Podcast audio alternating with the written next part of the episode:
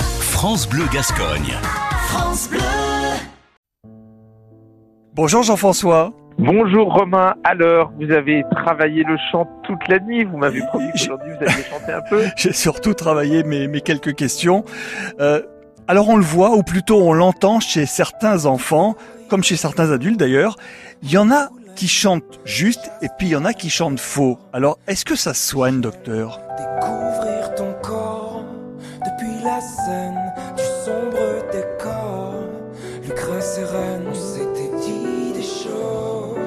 Bien sûr que ça se soigne.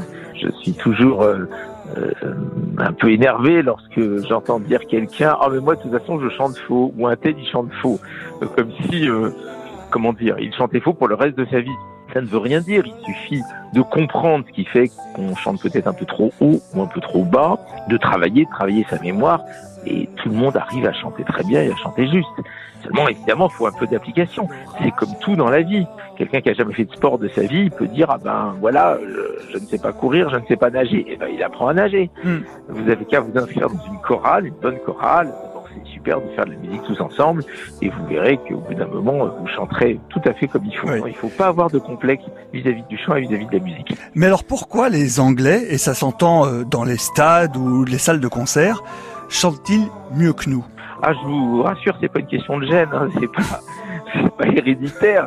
C'est simplement parce qu'en Angleterre, et c'est le cas aussi en Allemagne, on, on fait plus de musique déjà. La plupart des, des, des Anglais et des Allemands pratiquent un instrument chez eux, et d'autre part, il y a des chorales partout. Dans chaque euh, lycée, dans chaque école, à tous les niveaux, on chante en chœur. Alors évidemment, c'est comme tout, plus on pratique, mieux on est. Mm. C'est le secret de tout dans la vie, c'est le temps. L'amour, c'est du temps.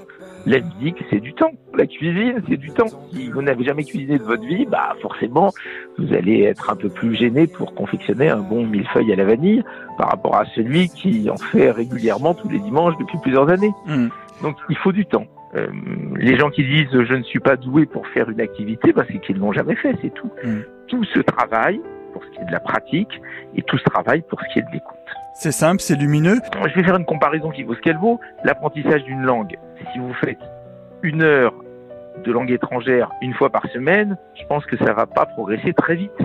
Si on veut euh, apprendre une nouvelle langue, il vaut mieux en faire, euh, oui, si possible, tous les jours. Bah, c'est possible, c'est pareil avec la musique. Et j'allais dire c'est pareil avec l'amour, mais bon. Justement. Justement, demain nous allons parler de tout ça. Jean-François, je vous poserai euh, cette question. de la musique. Oui, je vous poserai cette question. Vous pouvez déjà commencer à cogiter. Toute musique est-elle amour? Je vous souhaite une bonne journée. À demain, Père Romain. À demain, mon fils. Que l'on ne tiendra pas.